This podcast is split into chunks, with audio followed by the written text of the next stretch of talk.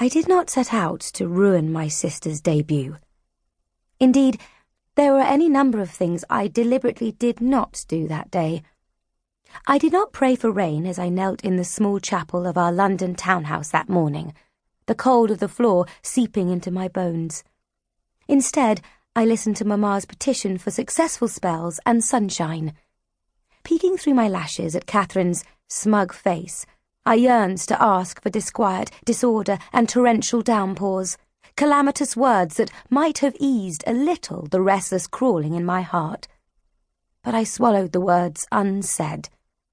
Even should God heed such a treacherous prayer, my father would not. Though Papa's weather magic would cost him a headache, my sister would dance under clear skies.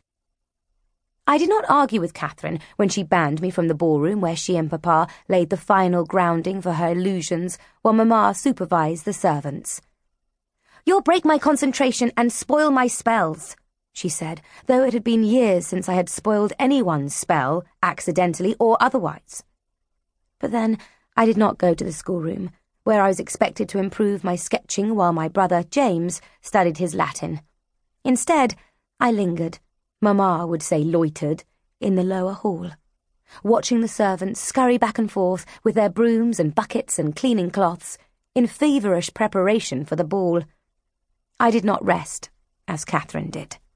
Because of those omissions, I was in the hallway when Lord Frederick Markson Worthing came calling. I heard Freddie's signature knock, two short, three long, and my heart leapt. Barton reached the door first and set me a cross look down his long nose. He accepted a small white visiting card from Freddie, and I slipped into the open doorway. Lord Markson Worthing! I smiled up at him, remembering just in time to use his formal name. Won't you come in? I didn't have to look at Barton to know his brows were lowering. Our butler disapproved of forwardness in general, and of me in particular. Freddie returned my smile, his gloved hands tightening around the bouquet of roses he carried. Thank you, Miss Anna. Only for a moment. I don't want to leave my horses standing too long in this wind. In truth, Freddie had no need for horses. As a Luminate of the Order Lucifera, he could compel the carriage with spells. But he preferred the aesthetic of his matched bays, which drew the eye and required less effort to maintain than magic. Barton led us upstairs to the green drawing room, so named for the ivy pattern sprawling across the wall and the deep emerald drapes. I will notify your mother, Miss Anna. Freddie and I sat on matching high-backed chairs near the window. Freddie leaned toward me, nearly crushing the roses he held. He smelled of tobacco and cinnamon. I hoped I might see you. My face grew warm as I met Freddie's intent gaze. I had first encountered Freddie only a few days after we arrived in town for Catherine's season, to launch her into Luminate society. As a son of an old-school friend of Papa's, he had come to pay his respects. But though he had talked to Catherine, he had looked at me. Two days later, our paths crossed by accident in Hyde Park, and after that, by design. My maid, Ginny, might suspect the frequency with which Freddie appeared during our errands about London, but she was the only one who knew of our involvement.